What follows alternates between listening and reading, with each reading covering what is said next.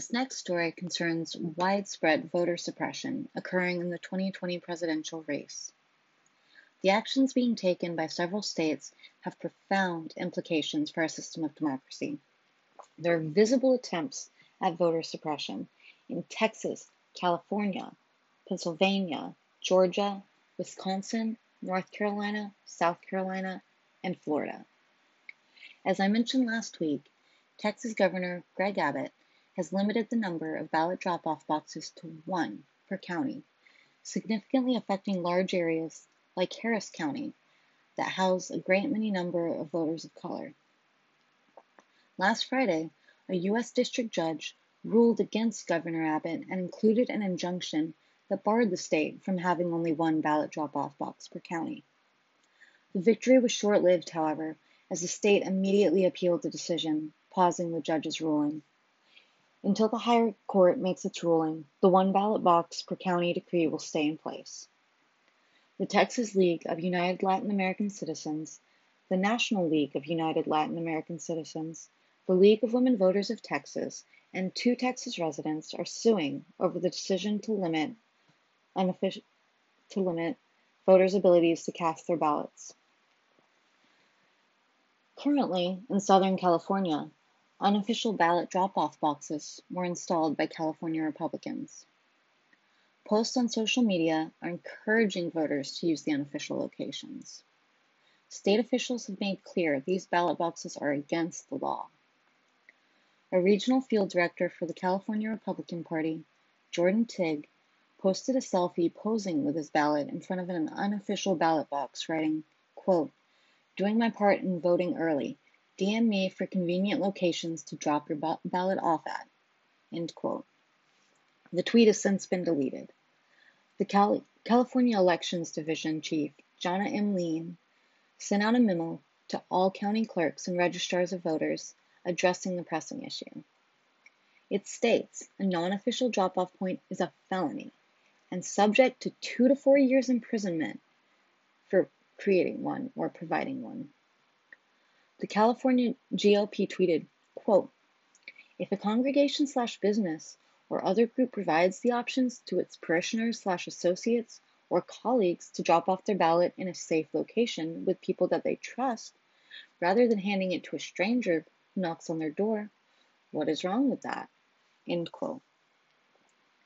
Many of the drop-off boxes are misleading as well, with signage that says official ballot drop-off. The California GOP are comparing it to the allowal of ballot harvesting, where voters can give their ballot to another person to deliver the ballot to an official location, which is legal.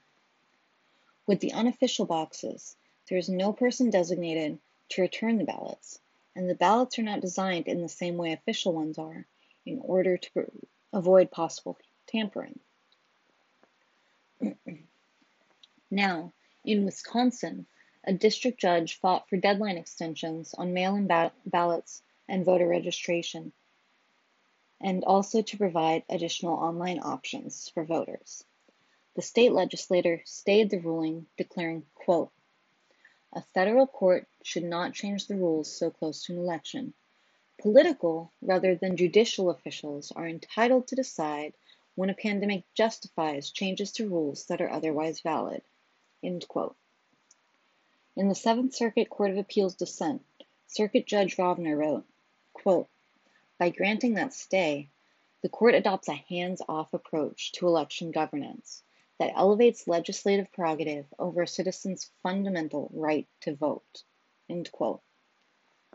This is extremely troubling for the voters of the state because of the vast issues with the April election of local and judicial offices, as well as the presidential primary.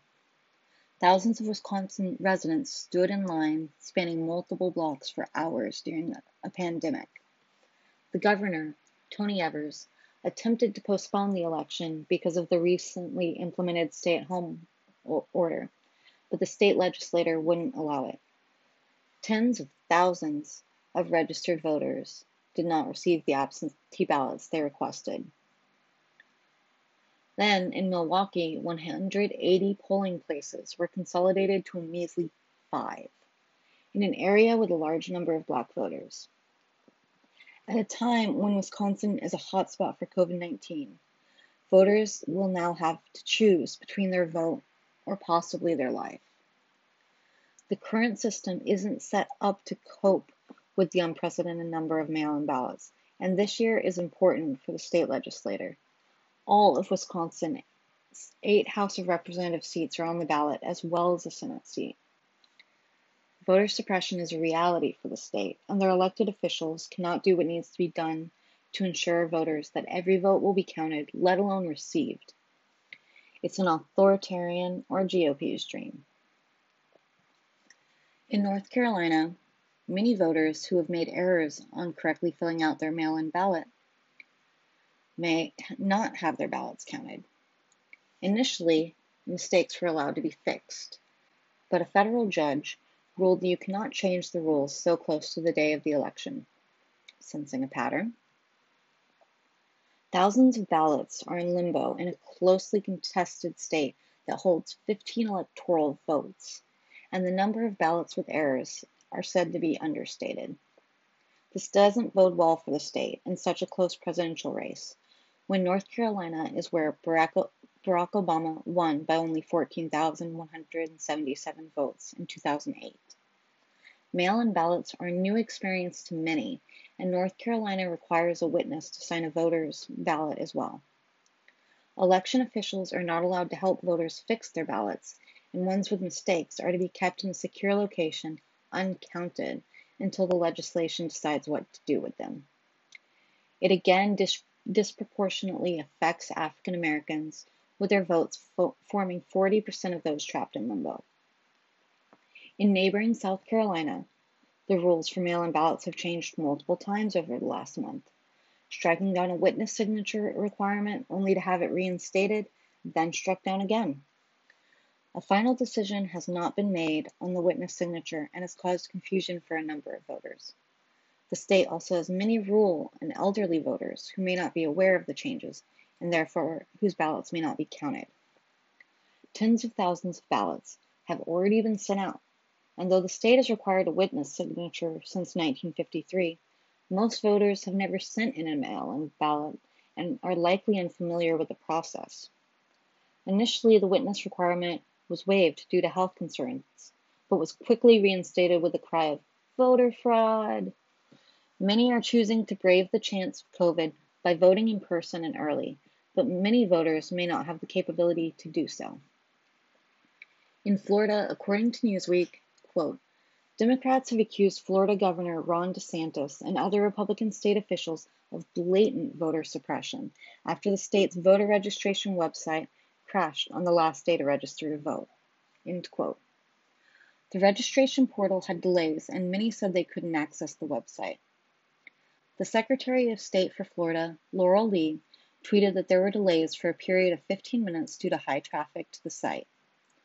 However, many people attempting to register said the problem lasted much longer than that, and that it was much bigger than a delay, with the website inaccessible entirely.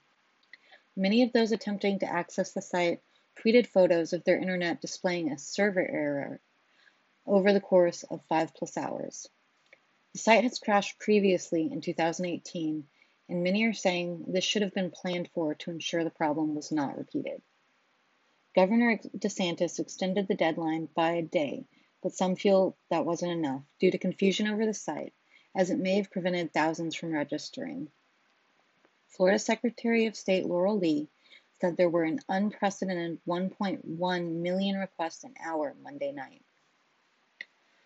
The other issue with Florida voting is disenfranchisement. In 2018, 64% of voters approved a measure that allowed those with felony convictions the right to vote, a right that had been denied to those with felony records in Florida since 1845. It did not matter if the person had served their sentence, they were given a lifetime voting ban. This law is rooted in slavery and systemic racism, as after the Civil War, Florida did not want to let those of color vote, and simple petty crimes were used to arrest African Americans. Two months after voters agreed that this practice was wrong and outdated, Governor DeSantis, quote, inserted a requirement that returning citizens would face a poll tax, requiring them to pay all fines and fees from their sentence before they could vote. End quote.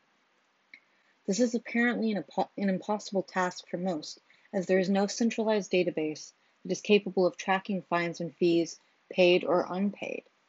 Even if there were, jails and prisons frequently charge the people they hold a dollar amount a day for food and shelter, and it can often add up to exorbitant amounts that those with a felony record, who already tend to have immense trouble finding a job, could find virtually impossible to pay. The Republican ploy to continue to disenfranchise 1.5 million people who were given the right to vote back by their peers is more than gross negligence. It is voter suppression by extreme degrees. Also consider the 2000 presidential election of Bush v. Gore, where the winner was decided by only 500 votes in Florida. Though a district court judge blocked the poll tax addition to the law, four months later, a U.S. Court of Appeals 11th Circuit reinstated the addition. The continued disenfranchisement of millions of voters is unconscionable, and the racist practices keeping Jim Crow alive in 2020 need to be ripped out at the root. Monday in Georgia, the suppression was live and in living color. The town of only 21,000 in Suwanee, Georgia, was practically overrun with prospective voters when a polling station opened Monday for early voting in the presidential election. Voters stood for over four hours in an almost half a mile long line in order to perform their constitutionally given right to vote. Most also wore masks and practiced social distancing despite the hardships placed on them. They were still looking out for themselves and others' health. The voting machines were apparently having issues, and Suwanee wasn't the only place reporting delays in those voting issues. At the largest voting site in Georgia State, located in Atlanta, there were issues with poll books and lines despite the 300 voting machines. Though other days will be available for early voting, there was likely high turnout Monday due to the federal holiday, and it may have been some voters' only chance to vote without taking off of work. In Cobb County, people waited six plus hours in order to vote. It was an hours long wait in Macon County and DeKalb County as well. These are incredibly troubling revelations that could have a gargantuan effect on the outcome of the presidential election, as well as statewide and local elections. The tone set is dysfunction.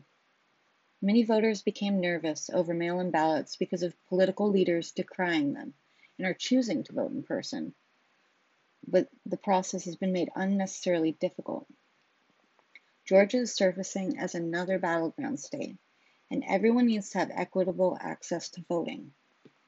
Despite the delays, some voters see the problems with optimism, saying that it likely means an election with extremely high turnout percentage.